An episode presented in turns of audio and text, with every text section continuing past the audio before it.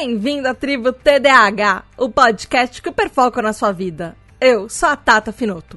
Esse é o podcast para você, que é desatento, hiperativo e impulsivo e deseja descobrir mais sobre transtorno de déficit de atenção e hiperatividade. Essa é a nossa tribo. Nosso lugar para aprendermos juntos, sem julgamentos. Aqui também tem espaço para quem não é TDAH, mas quer nos entender melhor. Hoje nós vamos terminar de falar sobre TDAH, altas habilidades e superdotação. Então, vem entender como pessoas duplamente excepcionais podem ter mais dificuldades e diagnóstico tardio por serem inteligentes.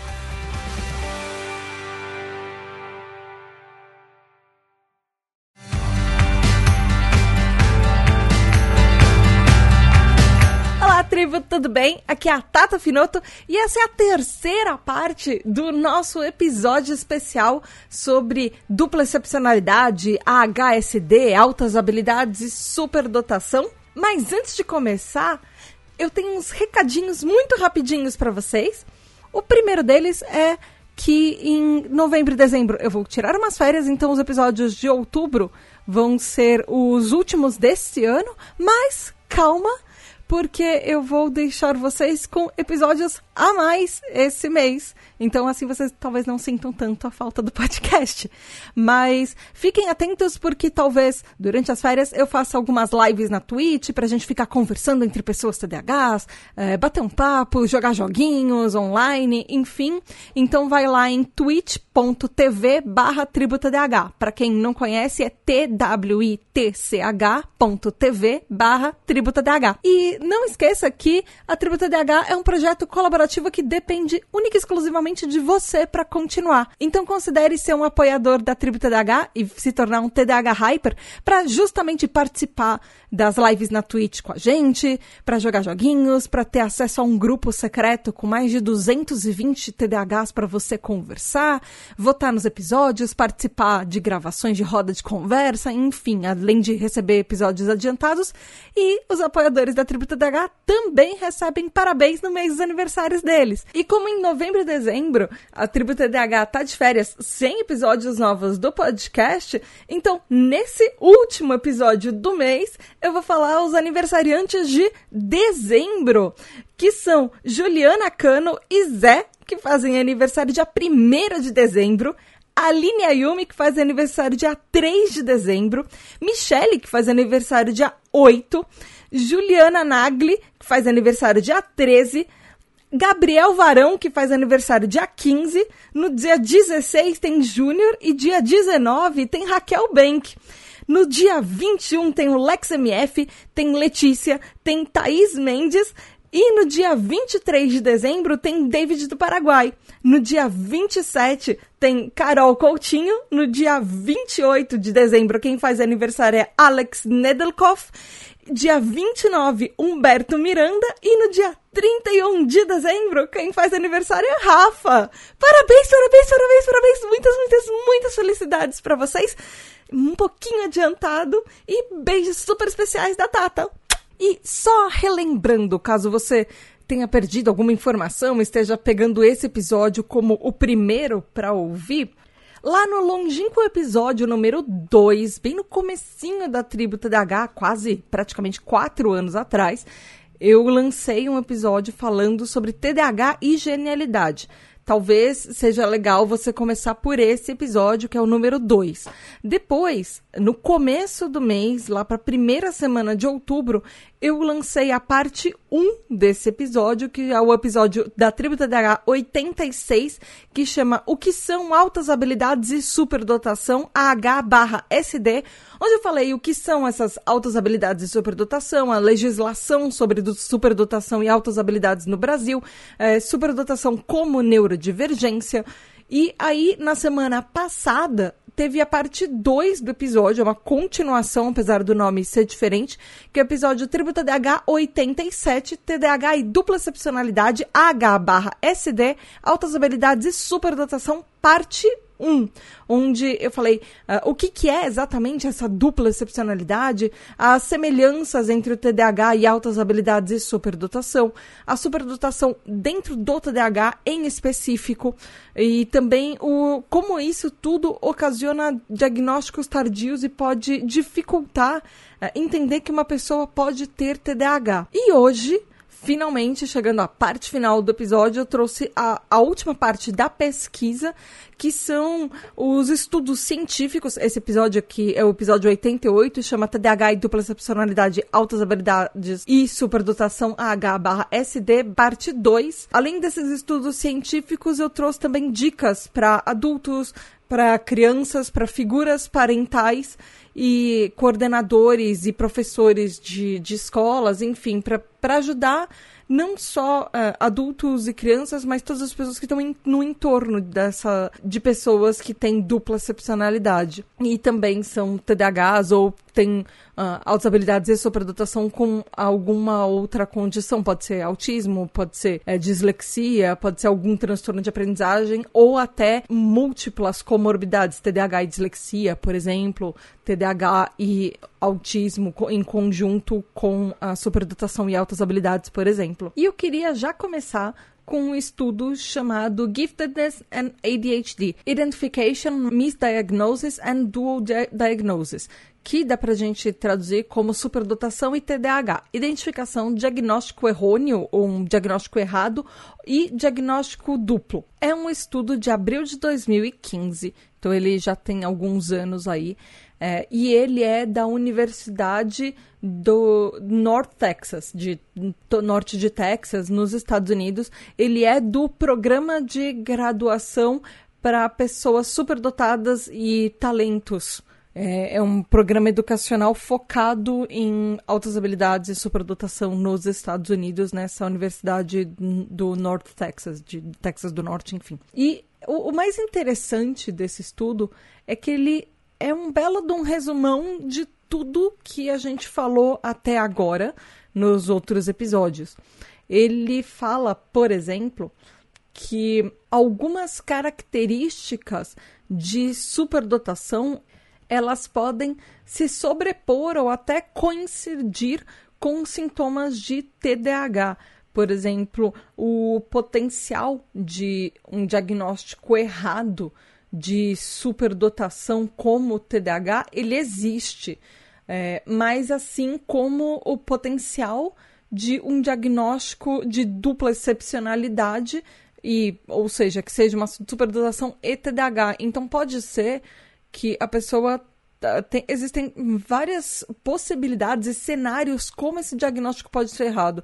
Tanto uma pessoa que ela é, tem só superdotação e ela pode ser diagnosticada como TDAH, mas a gente sabe que isso é a minoria dos casos, porque um diagnóstico de TDAH é muito mais difícil de conseguir, porque tem muito mais preconceito envolvido, e também uma pessoa, por exemplo, que é, tem um, um dos diagnósticos faltando, que é uma pessoa que é TDAH e tem superdotação, que tem essa dupla excepcionalidade, mas aí a pessoa não vai, vai procurar o, diagnóstico, mas ela só tem o diagnóstico de um e não de outro, ou só de TDAH, ou só de superdotação e não o cenário completo que vai, inevitavelmente, que ajudaria ela a se entender melhor e trabalhar uh, os pontos fortes, os pontos fracos, enfim. Recentemente, as evidências científicas, elas dão respaldo e elas estão dando cada vez mais respaldo para a dupla excepcionalidade, para esse diagnóstico duplo, tanto de TDAH quanto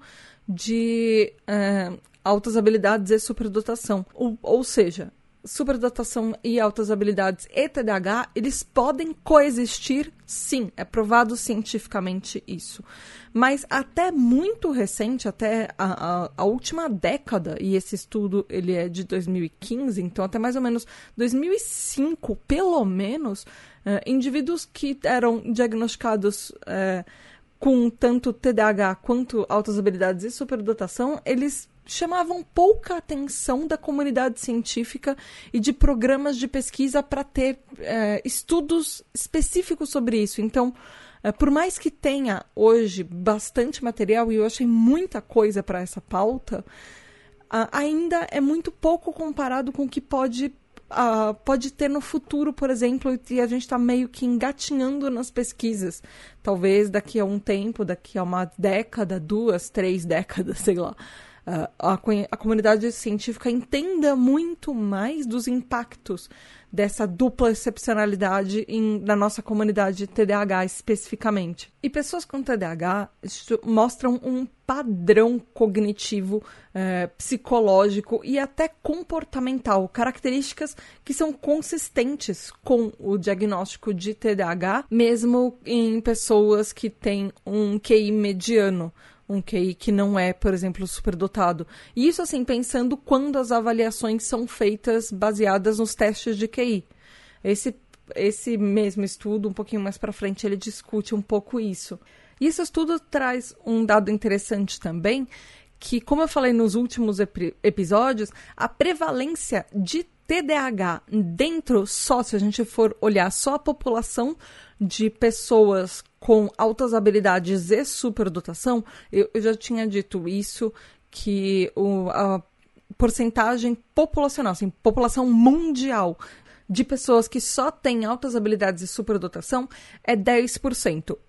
E esse estudo fala que é, o, o TDAH a, a porcentagem populacional do TDAH dentro da população de altas habilidades e superdotação é consistente com a porcentagem populacional de TDAH na população mundial, ou seja, dentro de é, pessoas superdotadas, TDAH representa 10% desses 10% da população é, superdotada. Então, lembra quando eu falei nos últimos episódios que uh, existem dois grupos diferentes? Uma bolinha que é o grupo do TDAH na população mundial, que é 10%. Outra bolinha que é o grupo de pessoas superdotadas na população em geral. E elas têm um meio em comum, que é uma intersecção. Essa intersecção entre os 10% é, da população mundial que é 10% da população mundial é TDAH e o outro 10% da população mundial que tem a HSD, essa intersecção entre eles também é 10%. Ela é muito proporcional. Mas esse diagnóstico duplo, tanto de HSD quanto de TDAH, pode ser muito frustrante, tanto para crianças, adolescentes e adultos, é, até por. Uh, esse estudo fala que é essa elevado potencial e essa constante luta de tentar chegar até ele, chegar até aquele potencial que as pessoas enxergam e que deveria existir.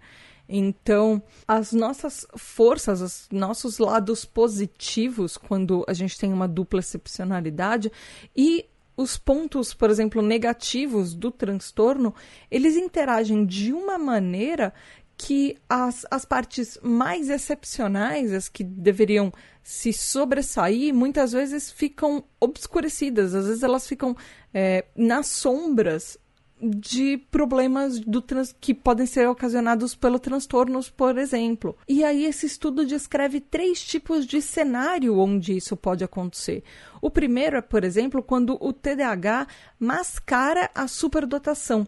Então, o comportamento e a performance acadêmica podem aparecer medianas, pode ser uma um, parecer que é um aluno comum uh, e até abaixo da média. E nesse caso, a pessoa pode ser é, reconhecida só como tendo TDAH e não como tendo superdotação. O segundo caso que pode, que é muito comum que pode acontecer, é quando a superdotação mascara o TDAH. Então, nesse, nesse segundo cenário que acontece muito, as pessoas veem as vantagens e a superdotação e as altas habilidades, e isso tudo compensa as dificuldades do transtorno.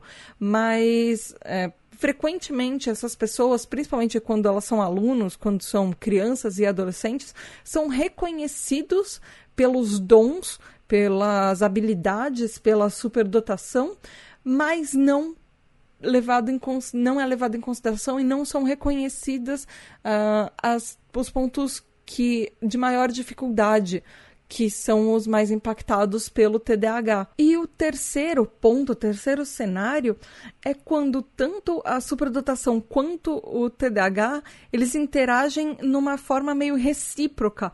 Então, é, essencialmente, um meio que anula o outro, é do tipo positivo é, é, positivo e negativo e aí eles se anulam ou eles interagem de uma maneira a ficar constantemente brigando um com o outro.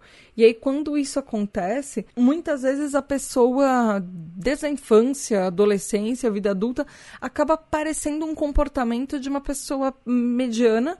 Uh, que tenta sempre estar tá compensando um lado do outro, do outro e muitas vezes é uma pessoa que não vai ser reconhecida pela excepcionalidade e às vezes vai ter uma, um diagnóstico ainda mais difícil. Vai ser uma pessoa que uh, as pessoas vão negar muito mais o diagnóstico para ela por ser alguém que parece estar sempre na média. E foram poucos os estudos que realmente chegaram nessa questão de estudar esse primeiro cenário, quando o TDAH mascara a superdotação. Uh, existem estudos, sim, que existe um impacto socioemocional e cognitivo, mas esses estudos que foram feitos, eles não estudam, eles não analisam, na verdade, o que deveria ser analisado, que é justamente esse efeito de mascaramento, esse masking que a gente conhece do TDAH e das, nas performances acadêmicas principalmente. Mas mesmo assim, esses estudos uh, reconhecem que pessoas duplamente excepcionais com TDAH tendem a ter menor autoestima, autoestima mais baixa comparada inclusive com pessoas é, sem TDAH, que a porcentagem, a, a proporção é maior de pessoas duplamente excepcionais que têm algum problema de humor ou algum problema de ansiedade maior ou um comportamento disruptivo e desordeiro, na verdade, comparado com pessoas que são superdotadas e não têm o TDAH também. E além disso, ter a experiência de é, feitos acadêmicos que não foram, às vezes, não completa o, os estudos ou falha academicamente no sentido de reprovar ou ficar de recuperação, às vezes tirar notas muito baixas com uma certa frequência, mesmo tendo superdotação. E isso tudo em decorrência, principalmente, das dificuldades de organização que vem do TDAH, junto com a dificuldade de foco, de manter atenção no que é necessário. Mas os talentos específicos, como por exemplo a, criatividade e em algumas áreas de aprendizado, poderia proteger e poderia compensar esses cenários a longo prazo, quando justamente esses talentos, essas áreas de habilidades, eh, dentro de algum programa específico, elas são desenvolvidas e elas são chamadas mais atenção para os pontos positivos. Então, alguns estudos dentro desse estudo que eu li, ele faz uma referência de todos os outros estudos que foram lançados até o momento da publicação dele. Ele fala que esses outros estudos sugerem que essa superdotação e essas altas habilidades intelectuais, elas têm mais, ela tem maior criatividade, mesmo quando o TDAH está presente e a criatividade do TDAH, é, ele, de uma certa forma, ele sobrepõe isso também, ele é, aumenta esse potencial também. E na dupla excepcionalidade, quando o TDAH coexiste com superdotação e altas habilidades, o TDAH pode ter um, um, impacto nas funções executivas, incluindo memória de trabalho, a velocidade de processamento, por exemplo, e também na memória verbal auditiva. E justamente essas dificuldades, esses déficits nas funções executivas podem representar uma dificuldade substancial, um impacto substancial uh, nas nossas conquistas acadêmicas, por exemplo, que nem sempre são consistentes com o nível intelectual que a gente mostra. Então, muitas vezes, pessoas com TDAH uh, e superdotação, elas compensam essas essas dificuldades, mas muitas vezes isso, essa, essa, compensação, esse mascaramento, só chega até um certo ponto. E o certo ponto é parecer uma pessoa que tem uma inteligência mediana, uma inteligência na média populacional e nada acima disso, por exemplo. E quando a gente fala de funções executivas, é bom lembrar, inclusive esse estudo faz essa, uh, essa recordação, que as funções executivas podem ser definidas por um conjunto de mecanismos de controle que eles uh, ajudam a priorizar, consolidar e até modular outras funções cognitivas também, como por exemplo uh, as funções executivas.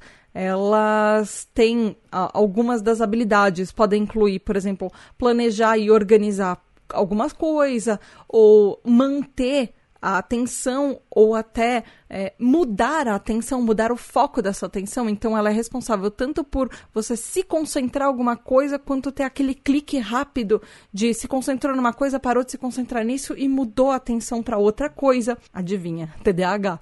A gente é por isso que a gente fala problemas de funções executivas são vários. Ou, por exemplo, é, manter um esforço, manter um alerta, se mantém em estado de alerta, mantendo um esforço contínuo fazendo alguma coisa, ou administrar emoções e até usar memória de trabalho. E aí, por tudo isso que eu falei, você já deve ter percebido quantos são os problemas de pessoas que têm altas habilidades e superdotação que são duplamente excepcionais por causa justamente dos impactos do TDAH só nesse, nessa pequena lista de algumas coisas que uh, as funções executivas são responsáveis. Então é óbvio que o estudo fala que tem impacto sim em pessoas com TDAH uh, que são uh, duplamente excepcionais, que são têm, têm AHSD.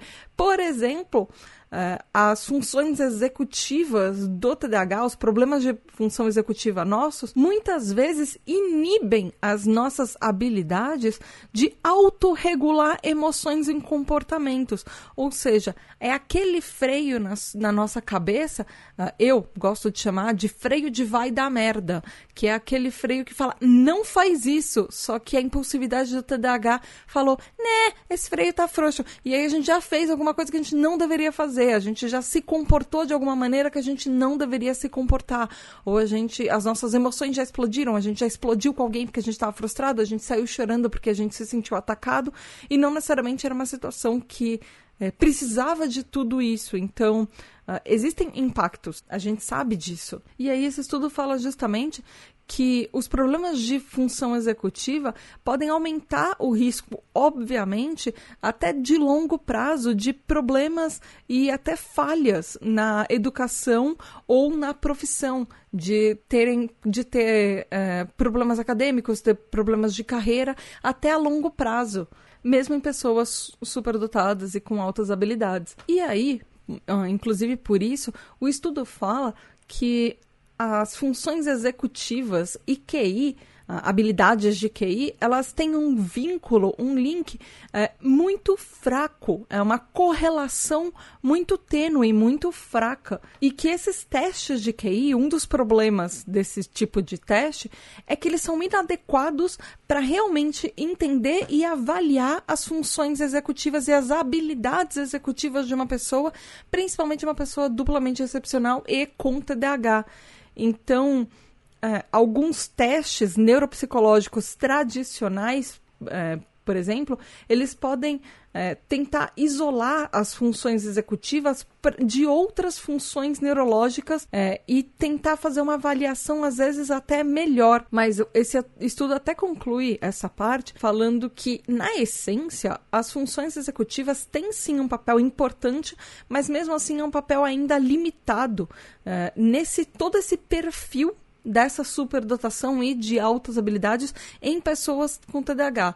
Então, assim, a gente tem problemas de funções executivas, a gente tem problemas cognitivos, a gente sabe disso que vem em decorrência do TDAH, mas mesmo assim ele ainda é, eles ainda são pequenos, eles são, ainda são parte de um todo muito maior que é muito mais complexo do que só isso e só avaliar isso, por exemplo. E aí, justamente, existe um teste chamado Escala de Inteligência Wechsler para crianças, ou em inglês no original, Wechsler Intelligence Scale for Children, que obviamente pessoas com TDAH e crianças, nesse caso crianças e adolescentes com TDAH, tem uh, inevitavelmente números menores nessa escala desse teste de QI. Uh, vai, vai ter uma performance mais abalada, e isso é inevitável. E aí, esse Wechsler Full Scale IQ Test, ou seja, o, ou seja, a escala completa desse teste Wechsler de QI, vai incluir coisas como, por exemplo, velocidade de processamento e memória de trabalho, como algumas das medidas que para avaliar a pontuação né, em, em crianças, adolescentes, adultos com TDAH. E óbvio que isso vai dar uma diferença, é óbvio que vai ter um impacto nisso, especialmente quando você está vendo velocidade de resposta uh, e como essa velocidade tem um impacto na ansiedade de quem está fazendo o teste, na, nas respostas que essa pessoa dá, por exemplo.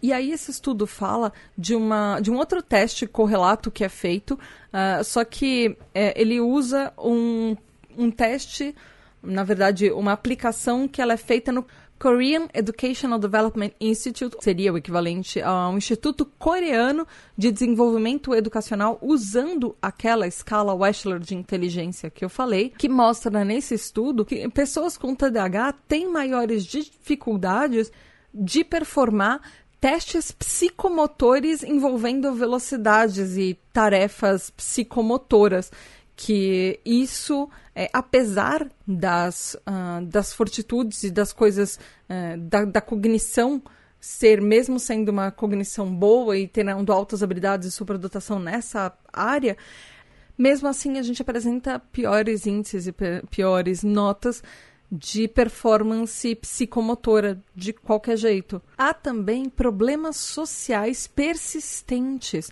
quando uh, nós temos uma dupla excepcionalidade um, uh, com, te, combinado com TDAH. O que acontece muito, por exemplo, é que uh, adolescentes e jovens adultos que estão estudando, por exemplo, no ensino médio e até em educação acadêmica de nível superior, muitas vezes esses estudantes eles recusam adaptações para o TDAH justamente para ser para evitar serem deixados de lado e alguém achar que eles não conseguiriam fazer, por exemplo, entre todas as aspas, da maneira normal como os colegas deles. Então eles deixam de de ter acomodações por direito que eles precisam, que ajudariam a melhor ter melhor performance, porque eles acham que eles estão muito bem suficientes sem isso e que se eles já conseguiram até agora, eles conseguem se esforçar um pouco mais para conseguir mais para frente, como todo mundo está conseguindo, porque eles não precisam disso. Uh, então, quanto antes uh, a gente reconhecer de ter esse diagnóstico de dupla excepcionalidade, tanto do TDAH quanto altas habilidades e superdotação, é óbvio que um tratamento vai ajudar. É óbvio que isso vai ter impactos na baixa autoestima que a gente pode é, melhorar com o tempo e pode até não ser uma autoestima tão baixa, porque quanto mais para frente, quanto mais tardio é o diagnóstico, pior fica a autoestima de todos esses anos sem diagnóstico, por exemplo, e até evitar problemas sociais que podem acontecer e problemas acadêmicos, melhorar uh, notas e melhorar performance acadêmica, performance profissional, por exemplo, e até carreira, os impactos como essa dupla excepcionalidade pode ter na carreira de uma forma geral. Inclusive, existem uh, algumas das coisas que já foram estudadas mostram essa superdotação, ela aparece intensificar ainda mais alguns dos sintomas associados com o TDAH, ao invés do que as pessoas achavam antes que ela iria que eles que isso iria ser atenuado, principalmente quando a gente fala de problemas emocionais. Então, existe um estudo que nessa nessa Universidade do North Texas, eles uh, fizeram essa revisão com vários outros estudos que aconteceram ao longo do tempo. E esse, em particular, ele testava meninos, ou na verdade, pessoas que eram reconhecidas pela sociedade como meninos na época. Uh, e ele mostrava que eles tinham maiores dificuldades emocionais. Uh, e mesmo comparado tanto com crianças que elas eram só superdotadas ou crianças que eram só TDAH. Então, a dupla excepcionalidade faz ter maiores problemas emocionais é, e como você demonstra essas emoções e como você exterioriza isso comparado com os outros dois grupos, que são tinha ou um ou outro. E isso implicava em alguns problemas em particular, por exemplo, uma imaturidade maior, uma irresponsabilidade ou comportamentos irresponsáveis mais evidentes e mais frequentes, uh, até comportamentos que parecem mais irritantes, por exemplo, ou contribuem para que as pessoas em volta achem que aquela criança é mais chata, uh, é, é, uma criança, entre todas as aspas, pior e de não vale a pena ficar com contato com ela.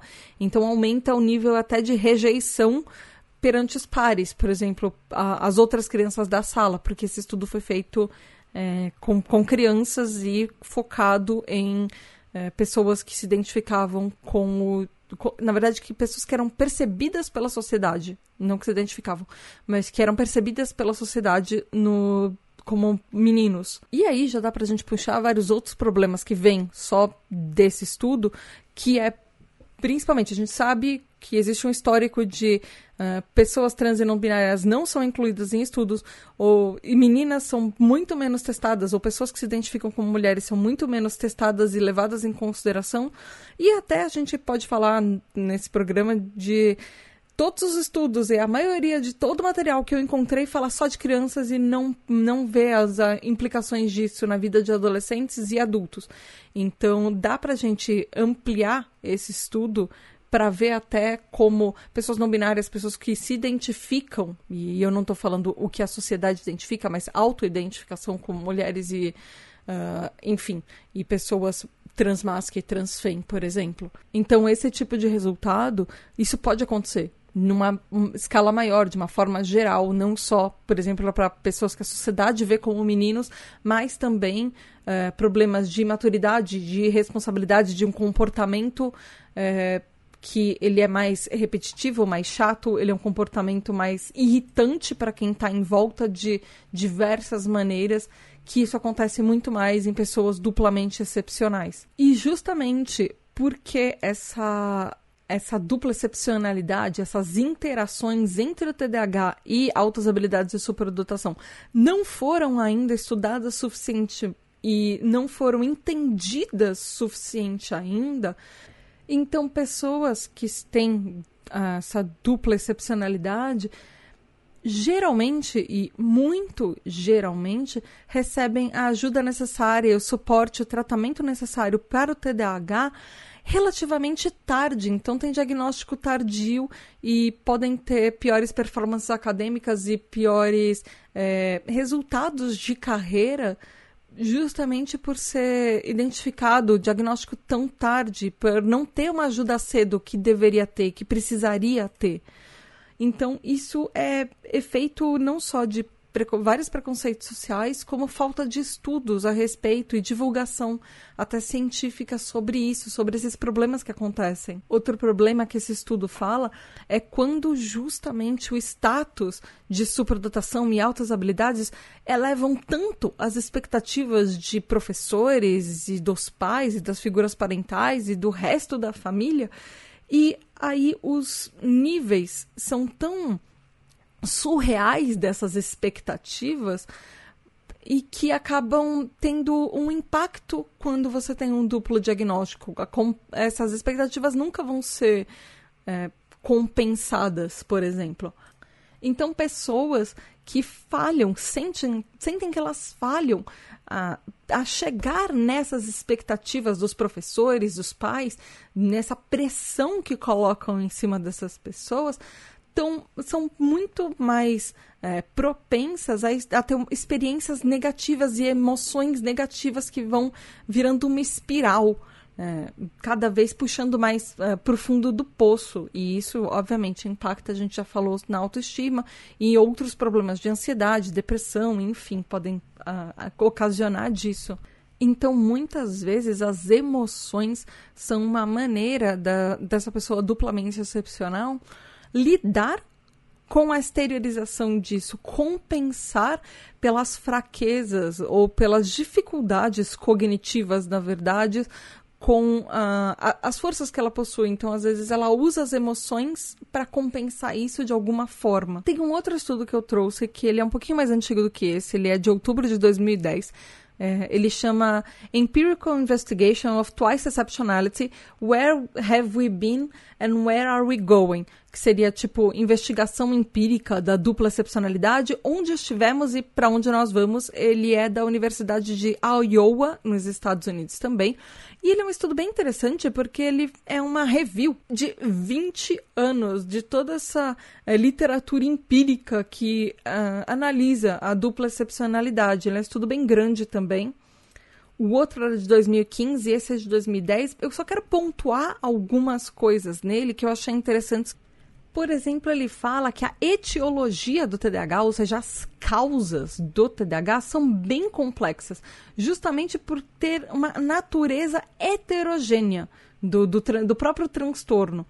E cada vez mais existem provas genéticas e evidências neurológicas que sugerem, por exemplo, um componente genético junto com ah, alguma coisa adicional. Pode ser um componente biomédico, um componente psicossocial ou até influências do ambiente. Então tem uma coisa muito interessante que esse estudo fala que pessoas com ah, altas habilidades de superdotação ou o que eles chamam nesse estudo de um alto QI e TDAH tem maiores probabilidades e maior, maiores porcentagens, na verdade, de ter pessoas na própria família com TDAH, especialmente parentes de primeiro grau. E quando a gente fala de parentesco de primeiro grau, é bom lembrar que a gente está falando do próprio pai e da própria mãe, um, ou, ou do, do pai e mãe biológicos. Esse estudo também fala que algumas intervenções comportamentais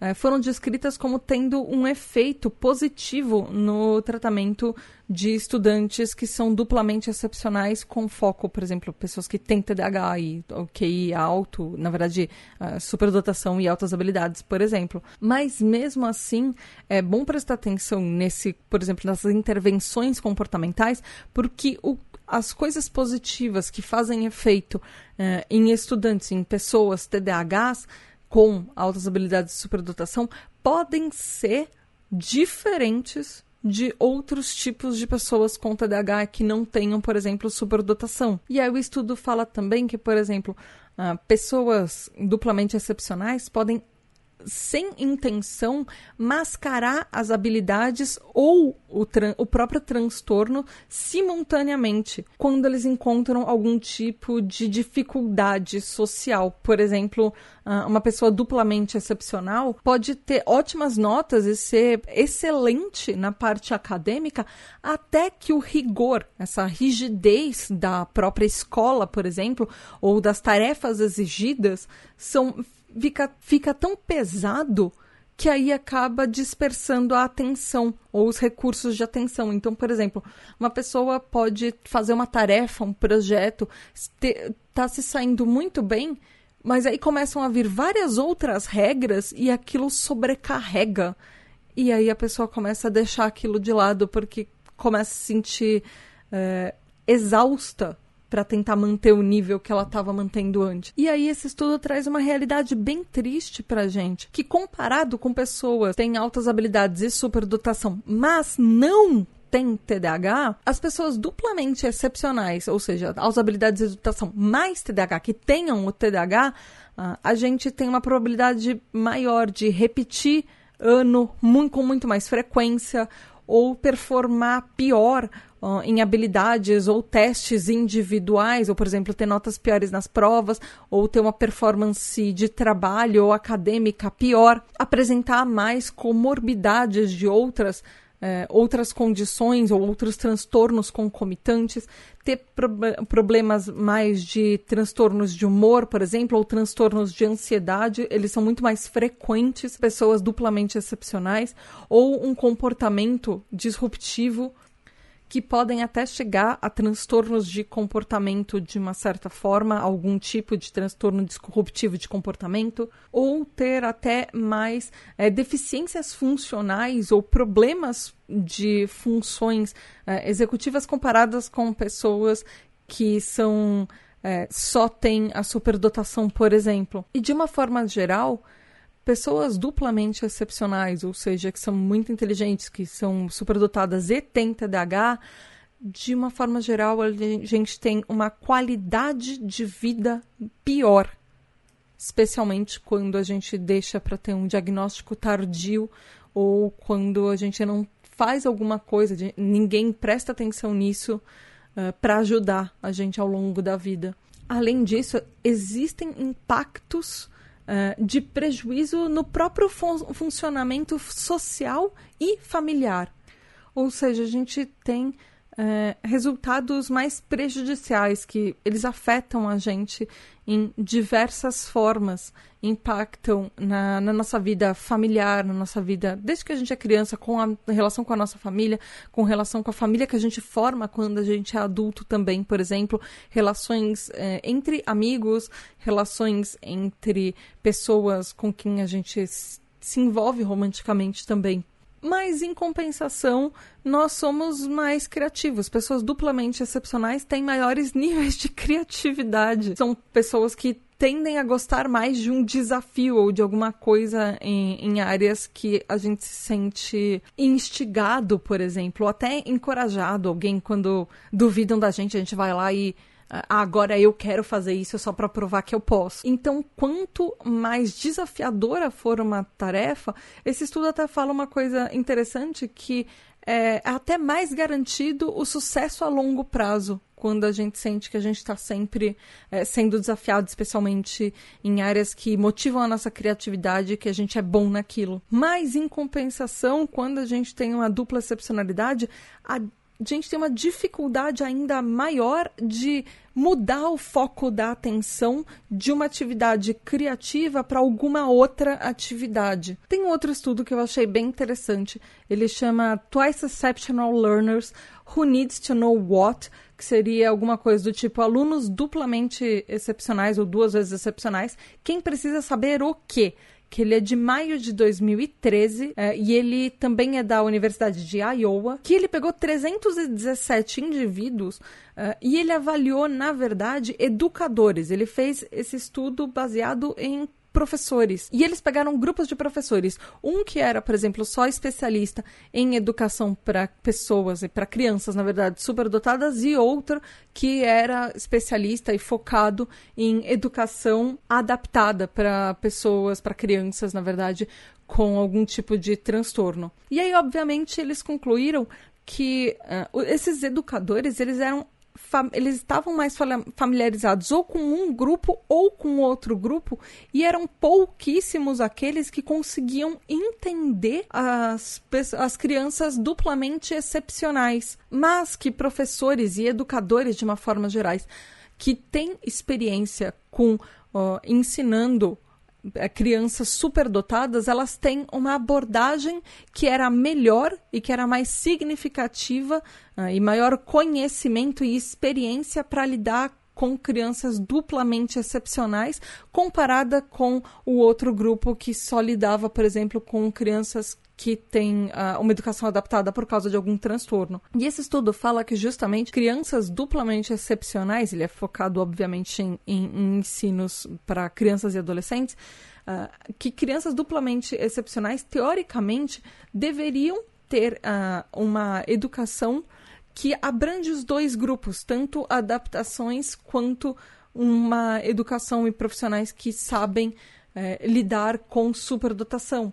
Mas quando as crianças foram perguntadas é, qual dos dois grupos, se elas tivessem só as duas opções, a, a educação adaptada ou a educação focada em superdotação, a maioria dessas crianças escolheu a educação focada em superdotação. E quando eu falo maioria, é uma maioria esmagadora nesse resultado desse estudo.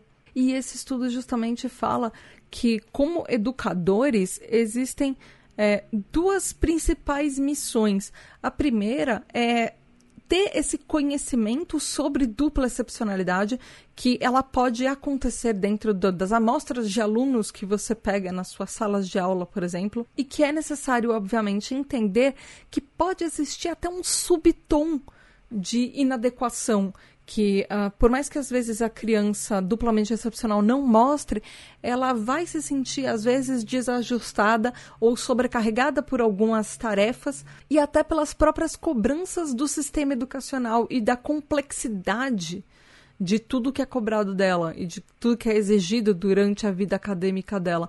Então, essas crianças duplamente excepcionais, ah, elas podem trazer uma, até uma riqueza para a escola de experiências dos educadores, de como eles podem aprender a lidar com diferentes tipos de estudantes e alunos Uh, e como eles podem, como a escola pode se adaptar a isso. E o ideal seria, por exemplo, que fosse montado um time nas escolas para ajudar essas crianças duplamente excepcionais. E um time, eu estou falando de, além de professores, uh, psicólogos, conselheiros também, para criar um programa que essas uh, crianças duplamente excepcionais se sintam uh, motivadas, estimuladas a descobrir todas as excepcionalidades delas, na verdade, todas as superdotações e altas habilidades que elas podem performar e que elas podem desenvolver ao longo da vida e minimizar as dificuldades acadêmicas que elas podem ter em compensação. Então, como educadores, esse estudo fala que é um dever até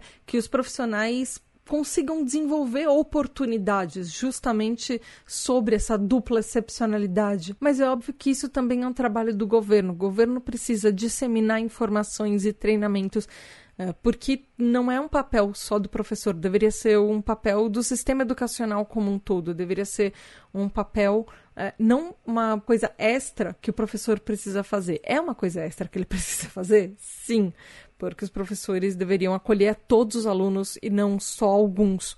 Né? Só, não só quem está no padrão, mas eu entendo toda a carga que professores, principalmente pensando no nosso recorte no Brasil, é, como as todas as dificuldades que existem nas salas de aula e como isso deveria ser uma ajuda extra em treinamentos extras que vêm do governo, por exemplo, e que vêm às vezes de instituições que poderiam ajudar com isso. E eu só queria fazer uma menção honrosa de. Tem outros estudos que eu separei, mas o episódio está ficando muito grande ainda, tem mais coisa para falar. Eu acho que eu já falei estudos demais, então a minha menção honrosa vai para um estudo da PUC Campinas em São Paulo, ou a PUCamp uh, que o nome dele é A Dupla Excepcionalidade e Relações entre Altas Habilidades de Superdotação com a Síndrome de Asperger, Transtornos de Déficit de Atenção e Hiperatividade e Transtornos de Aprendizagem. Ele é um estudo de outubro de 2015 e ele Uh, apareceu na revista da Associação Brasileira de Psicopedagogia. Esse é mais um estudo com foco em crianças com TDAH, mas uh, eu achei uma coisa muito interessante que eles falam, que geralmente essas crianças são encaminhadas e avaliadas e elas passam por interações só pelas dificuldades que elas apresentam, tanto com o TDAH, quanto com o autismo, quanto com algum transtorno de aprendizado que elas, aprendizagem que elas possam ter, mas que mesmo com testes indicando é, superdotação e altas habilidades, essas habilidades elas ficam sempre em segundo plano e muitas vezes elas não são nem identificadas é, em todos esses procedimentos que elas passam. E isso a gente precisa olhar o que esse estudo está falando e entender e identificar que não é só um ou o outro. Não é só o transtorno ou a superdotação. É tudo em conjunto. Não dá para você separar uma coisa de outra. Porque são duas coisas uh, inerentes. Uh, quando a gente nasce, com dupla excepcionalidade, a gente não liga a chave do, da, a, da superdotação e desliga a chave do TDAH, ou liga a chavinha do TDAH e desliga a chave da superdotação. Uma coisa não separa da outra. Então é importante, uma coisa que eu achei interessante nessa frase desse estudo, é justamente entender isso, compreender como isso pode ser diferente é, dentro de, desse recorte do TDAH e como isso pode ser trabalhado, não deixando de lado e esquecendo um ou outro, mas levando em tudo, todo o conjunto que cada indivíduo apresenta em consideração para fazer com que é, nós, pessoas com dupla excepcionalidade, vivamos a melhor maneira possível e aproveitemos as nossas, é, todas as nossas habilidades e compensações pelo transtorno da melhor maneira que a gente consegue, ou que as outras pessoas conseguiriam ajudar a gente com isso, por exemplo. E aí eu quero encerrar com algumas dicas que eu encontrei em vários materiais, algumas dicas vêm de estudos acadêmicos, enfim, de o que, que a gente pode fazer para ajudar é, tanto você que talvez seja um educador ou uma figura parental que tem contato com uma pessoa com é, dupla excepcionalidade, mas até a gente, nós que somos adultos, de repente você que é, é um adolescente com dupla excepcionalidade, o que a gente pode fazer para melhorar, para ajudar um pouco isso? A primeira, que eu acho que é a mais óbvia, mas mesmo coisas óbvias precisam ser ditas. Então, busque o diagnóstico certo. Dupla excepcionalidade, a gente já falou isso em três últimos episódios, ela tem um nível de subdiagnóstico muito maior. Então, alguma das coisas provavelmente vai ser deixada de lado no seu diagnóstico, ou a sua superdotação, ou o seu uh, eh, TDAH, ou o transtorno que você pode ter. E muitas vezes as pessoas têm até um diagnóstico errado de alguma outra coisa que não tem nada a ver. E uma das coisas que ajuda com isso é avaliar quais são as, os pontos fortes, as áreas que a pessoa tem mais facilidade e as áreas que a pessoa tem mais dificuldade. E quais esses impactos que podem ter. Avaliar separadamente isso, depois juntar tudo e entender o contexto. Se você for uma figura parental de uma criança duplamente excepcional, um adolescente, você muito provavelmente vai ter um papel muito importante de uh, se educar, entender, aprender e até saber explicar sobre isso. Porque muitas vezes você vai na escola de seus filhos e eles não entendem isso, eles não entendem o que é dupla excepcionalidade. Uh, isso também meio que vale para professores e educadores e coordenadores. Vocês precisam também uh, se informar sobre isso, entender que vocês vão inevitavelmente ter alunos e provavelmente vocês já têm e já tiveram alunos duplamente excepcionais.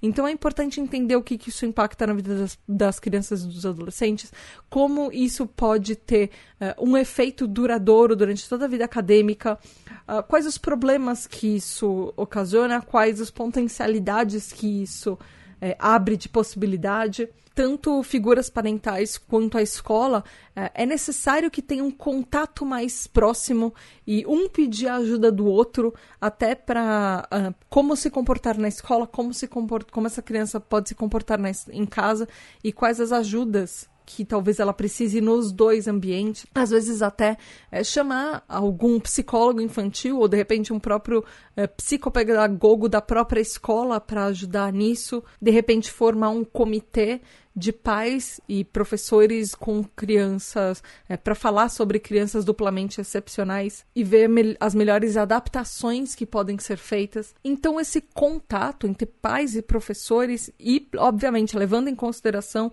as opiniões dos alunos, das crianças e dos adolescentes, é vital, é extremamente importante.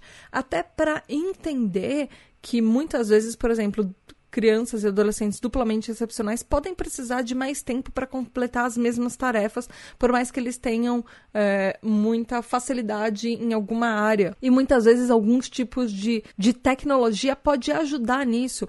Por exemplo, é, algum computador de bolso, é, de repente uma calculadora, alguma coisa que é, possa ser uma ferramenta para a criança entender como usa e se beneficiar dessa ferramenta. Afinal, a gente não está mais isolado num mundo onde a gente não tem acesso a uma calculadora ou um corretor de texto fácil, por exemplo. Outra coisa importante é focar nas forças e nos interesses.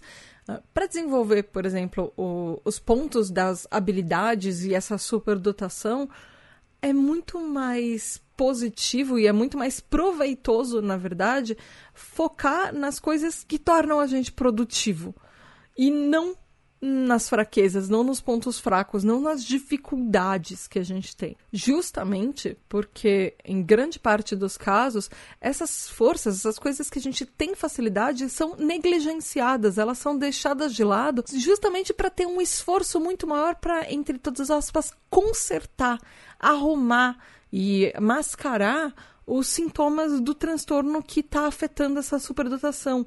Então, precisa fazer exatamente o oposto do que tem sido feito até hoje. Não se conformar e não ficar prestando atenção nas expectativas dos outros, mas ser guiado pelo, pelos interesses que você tem ou que de repente o seu filho tenha. Então, por exemplo, vamos supor uma criança, um adolescente que ama histórias.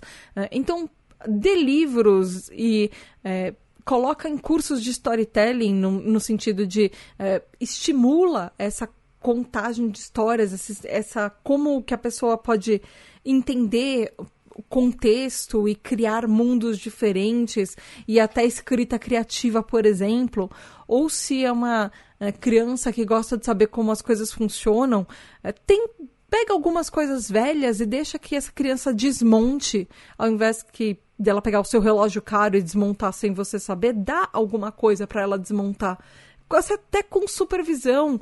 Uh, leve a museus de ciência para entender como isso tudo funciona, ou aulas de, de repente, robótica para criança, programação para criança. E mesmo que você seja um adulto, você tem um interesse que alguém pode falar, ah, mas isso não vai te dar dinheiro. Tudo bem, você está fazendo isso por você. De repente você descobre uma habilidade que você tem de uma coisa que nunca te chamou atenção antes porque você não tinha contato. E aquilo abre novas portas, novos mundos, novas maneiras de olhar o seu contexto hoje. Eu nunca acho que nada é descartado. Eu fiz milhões de coisas na minha vida, eu fiz de é, revisão de texto, a tradução, a, fiz anos e anos, trabalhei com, com publicidade como redatora publicitária e jornalista, e eu sempre tive vários focos em texto, mas é, eu gosto de comunicação. Depois eu descobri que eu gosto de comunicação de uma forma geral. Então, eu comecei fazendo podcast por hobby. Hoje, podcast é a minha vida inteira. Então, era, era um hobby, era uma coisa que as pessoas. Ai, mas você não ganha dinheiro com isso. Não, eu não ganhava dinheiro com isso. Até hoje. Podcast, o podcast em si, nenhuma plataforma paga, mas mesmo assim tem as pessoas que apoiam a tribo.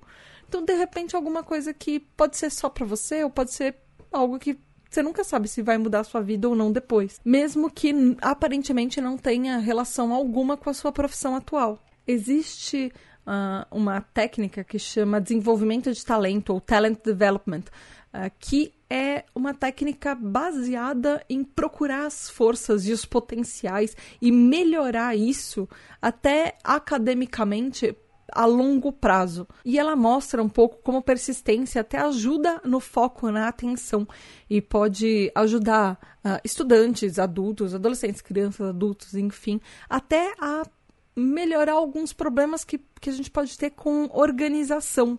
Então, quando a gente está trabalhando em alguma área com algum uh, foco, alguma coisa que a gente tem interesse, isso até estimula e induz o hiperfoco. Então, uh, para pessoas duplamente excepcionais, induzir esse hiperfoco uh, pode ajudar com que a gente uh, se foque mais nos objetivos finais eh, e até diminua barreiras, aumente o potencial de coisas que a gente vai conquistar no futuro. Ou mesmo só se desenvolver, se estimular em uma determinada área. É importante a gente se conhecer, principalmente se conhecer o suficiente para entender as técnicas que funcionam para a gente e não as técnicas que funcionam para todo mundo. Porque pessoas duplamente excepcionais que têm TDAH, muitas vezes é, a gente prefere algum tipo de estratégia que a gente usa que vão fazer que as coisas fiquem mais interessantes tem um, um dos estudos, aquele primeiro estudo que eu trouxe no episódio, ele fala que existem algumas, uh, alguns outros estudos que falam que muitas vezes pessoas duplamente excepcionais se interessam muito mais por recursos visuais, por exemplo, ou, ou coisas que têm um propósito, que vão levar a algum lugar e esse objetivo é claro. E que muitas vezes a gente pode. Nós podemos ser pessoas que estão sempre se movimentando, às vezes, quando, uma, por exemplo, um TDAH é mais é, hiperativo fisicamente, pode ser alguém que parece que vai estar por todos os lugares, mas esse se movimentar muitas vezes estimula o pensamento. E quando os objetivos são claros e a pessoa entende que tem. É, consegue ver onde ela está chegando e não fica uma ideia só subjetiva, quando você dá estrutura para isso, você limita as opções, por exemplo, isso pode ajudar muito. Então, algumas das coisas, por exemplo, quando a gente é duplamente excepcional, muitas vezes a nossa cabeça faz ligações de várias coisas ao mesmo tempo e a gente vai abrindo possibilidades de coisas que a gente pode fazer. Quando você limita isso e você foca, por exemplo, no focar no sentido de, ao invés de abrir um guarda-chuva, feche um guarda-chuva, feche um funilzinho. Você tem um objetivo, você tem uma proposta, você tem um projeto que você vai fazer. Segue uma linha reta ou um caminho que seja um caminho torto para chegar no seu objetivo final e depois você pode uh, abraçar e criar braços desse projeto que podem ter outras ramificações e probabilidades e possibilidades, mas limitar até onde você vai chegar para terminar um projeto antes, por exemplo, é essencial ter uma estrutura para isso, porque senão a gente fica muito aberto, a gente não consegue, vai conseguir nunca terminar, porque cada hora que a gente vê alguma coisa, a gente pega um outro braço e começa a estudar aquilo e deixou a coisa anterior no meio do caminho, por exemplo. Algumas estratégias comportamentais é, e intervenções comportamentais também às vezes podem ajudar, especialmente para pessoas duplamente excepcionais, para fazer uma diferença em procrastinação. Então, quando você tem é, reforços positivos é, e até, usando uma palavra muito publicitária, mas feedbacks positivos, ou seja, pessoas que. É, pessoas às vezes de fora que avaliam o seu trabalho, que te dão uma dica, que olham o que você está fazendo, falam assim: ah, olha, isso daqui que você fez é legal, de repente você pode ir por esse caminho ou por esse caminho, ou esse, esse lugar que você está com problema, talvez. Que tal tentar essa solução ou falar com essa outra pessoa que é, pode entender mais sobre isso? Reforços positivos são, sempre ajudam. Uh, e principalmente quando a gente tem problemas de procrastinação, quando a gente trava em algum momento e a gente deixa de fazer aquilo, porque a gente sabe que a gente está travado e alguma coisa vai.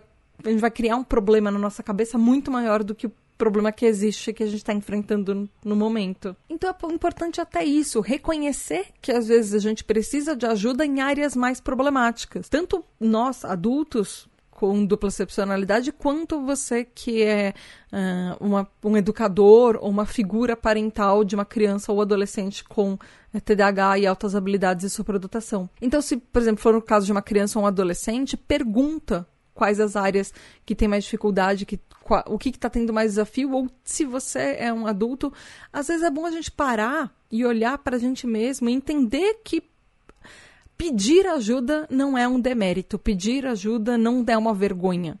Todo mundo precisa de ajuda. E admitir isso, às vezes, é, é um processo, é um processo longo e às vezes exige muita coragem. Mas não exige na existe nada de negativo em pedir ajuda.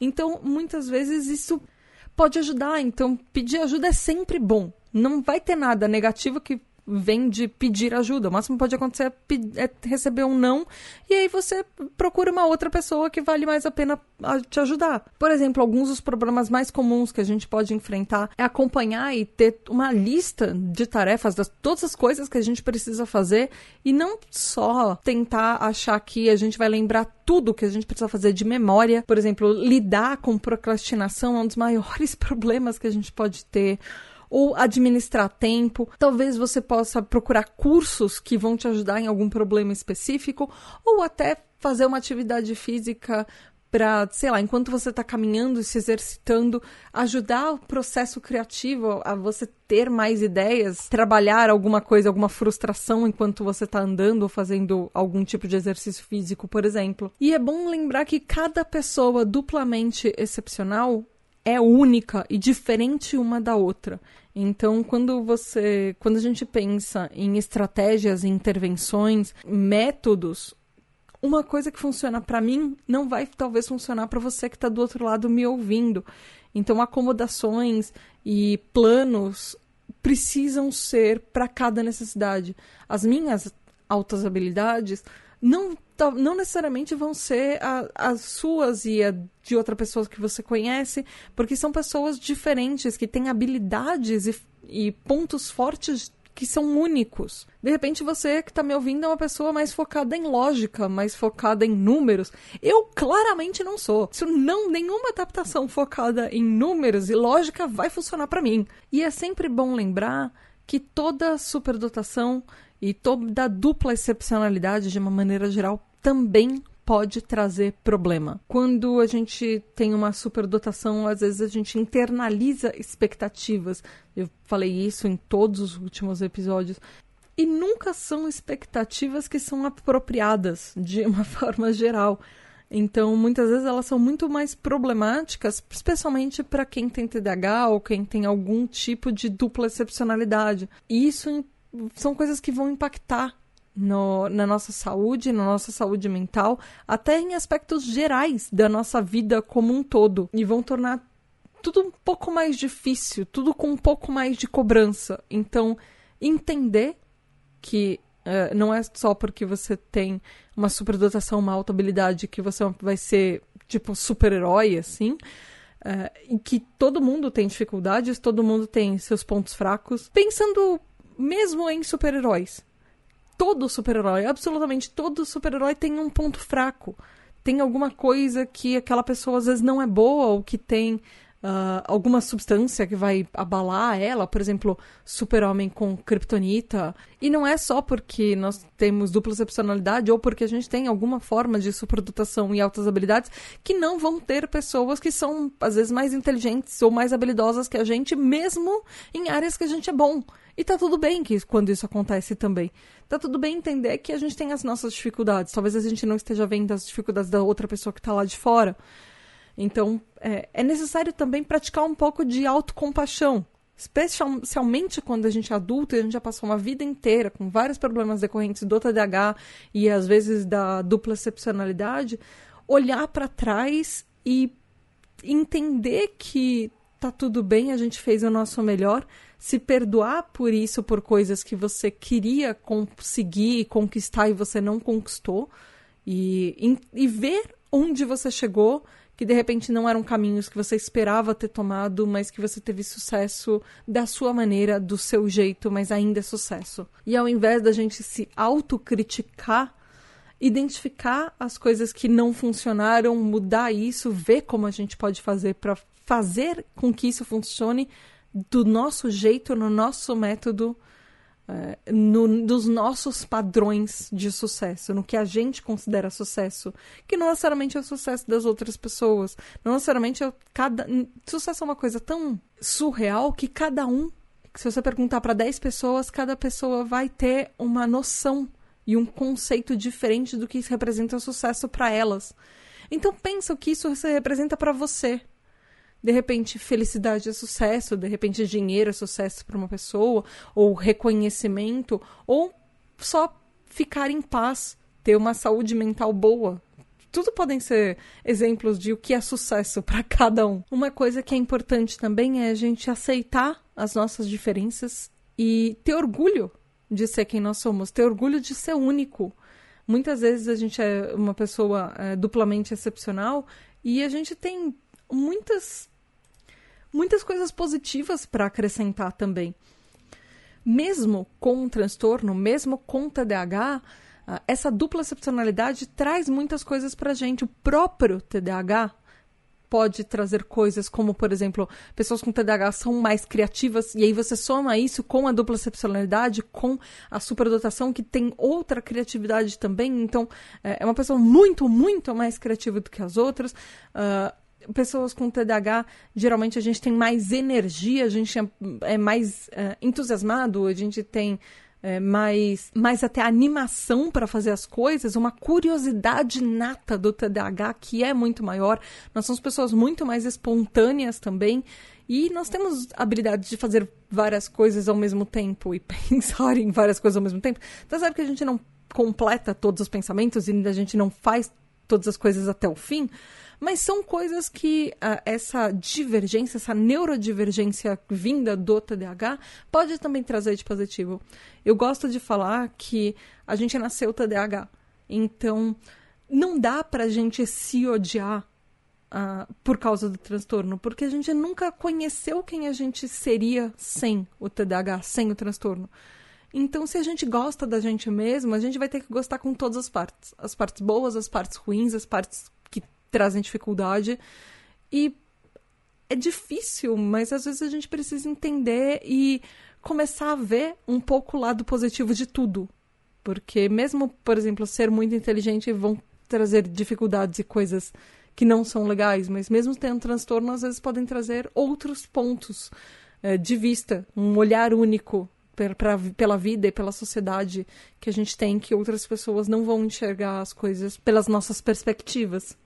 Uma vez que a gente para de tentar consertar ou melhorar ou curar o nosso transtorno, que são coisas que a gente nunca vai conseguir porque não existe uma cura, não existe um conserto, a gente para de focar no todas entre todas as aspas no problema e começa a focar nas soluções, nos pontos positivos, nas perspectivas que ser diferente pode trazer pra gente.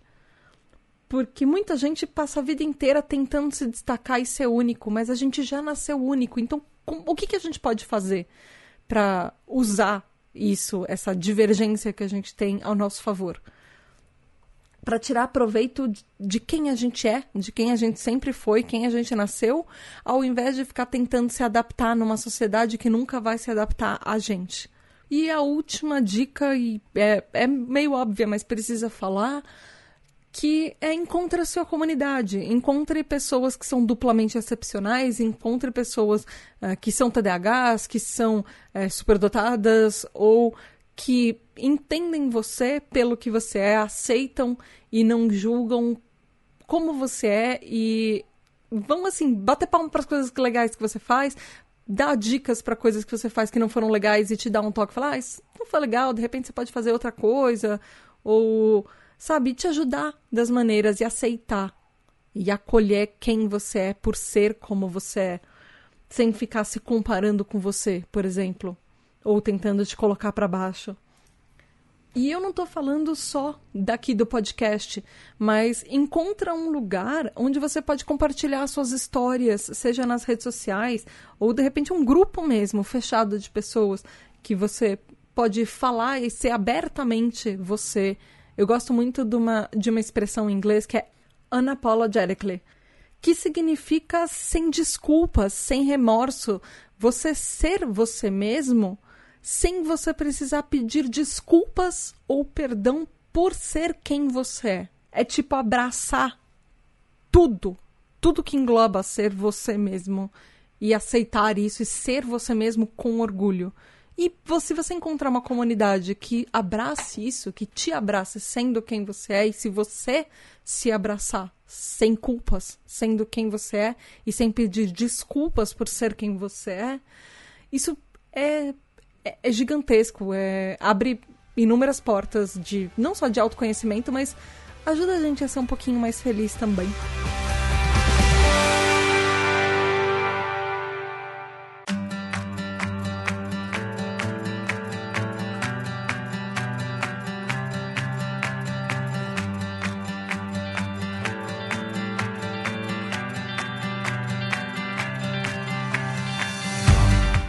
Por hoje. Esse foi o último episódio de outubro. Eu espero que você tenha gostado, ouvinte. Esse aí foi um episódio longo, teve um monte de informação, pode ter sido meio maçante, enfim. É, eu espero que não, eu espero que você tenha gostado e achado interessante. Fala comigo o que, que você achou. Vai lá nas redes sociais, tributadh, tanto no Twitter quanto no Instagram. Também tô lá no TikTok. E não esquece de seguir a Tributa DH lá na Twitch que é twitch.tv barra TributaDH. De repente a gente vai fazer umas lives nas férias da TributaDH quando não tem episódios. Fazer umas lives em novembro, dezembro, enfim. E não esquece que toda da TributaDH também depende de você para continuar, para ela existir. Então faça parte dos TDH Hypers, seja um apoiador da Tribo TDH, que você tem um grupo exclusivo para você conversar. De repente, é um lugar que pode ser a sua comunidade de acolhimento também. Uh, você participa dos encontros virtuais que a gente vai fazer, de repente, as próprias lives, os TDH Hypers que participam das lives. Uh, você pode participar de episódios de roda de conversa, votar nos temas dos episódios. Esse tema foi votado pelos TDH Hypers e você recebe, recebe os episódios adiantados, sabe todos os segredos de bastidores, o que está acontecendo na tribo. Enfim, você recebe parabéns e ouve seu nome nos episódios. Então você vai, pode ir lá em apoia.se barra tributadh e ajuda a tributadh a crescer. Foi isso por hoje. Fim de três episódios cheios de conteúdo. E até janeiro, até janeiro, no episódio de quatro anos especial da Tributa DH. Eu tô planejando várias coisas para janeiro, então eu espero que vocês gostem. Mas por enquanto foi isso. Beijos da Tata e até o próximo episódio. Tchau!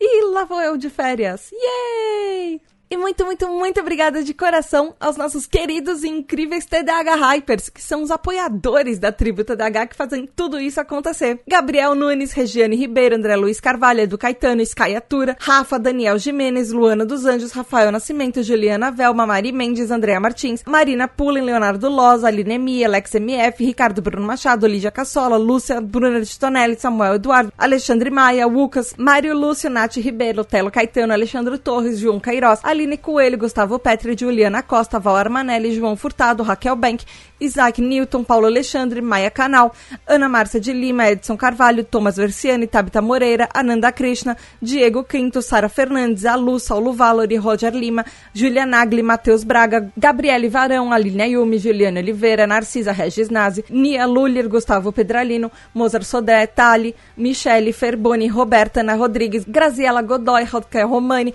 Kel Bonassoli, Giovanna Primon, Lígia Mariani, Ellen Tielli, Rebeca Nicotera, Jéssica, Fábio Brunetti, Júnior Zaya, Caroline Duarte, Rodrigo Nowak, Rafael Pinheiro, Paulo Augusto, Marta Martins, Caio Ivo, Cássio Plácido, Maria Lúcia, Fernanda Tavares, Sabrina de Souza, Marcelo Fragoso, Marcos França, Ellen Gouveia, Maria Guizo, Diego Fiuza, Bernardo Ouro Preto, Matheus Rocha, Felipe de Moraes, Bruno Rezende, Bruno Correia, Luiz Henrique Duarte, Antônio Souza, André Barcelos, Lincoln Amauri, Rafael Pereira, Lucas Alves, Rodrigo Rodrigo Santana, Marilda, Titânia, Ravenata, Isis Lobo, Nicolas Rossim, Eliane Padilha, Gabriel, Talita, Jackson Luiz, Adalton Silva, Natália Alian, Biscoito Bolacha, ela, Jean Luca, Ana Tereza, Daniela, Caio Geraldini, Sofia Lopes, Gielson, Clarice Arteiro, Letícia, Raquel Lousada, Marcele, Marco Aurélio, Fernanda Lopes, Nath, Roger Delboni, Paula Simões, Giovana, Zé, Rafael, Fernando, Fábio Coutinho, Eric Mota, Ian, Marcos Antônio, Rodrigo, Mônica Becker, Tai, Walter, Mariana Causado, Cecília Costa, Miguel Vitor, Rafael Minato, Humberto Miranda, Maju, Lexo,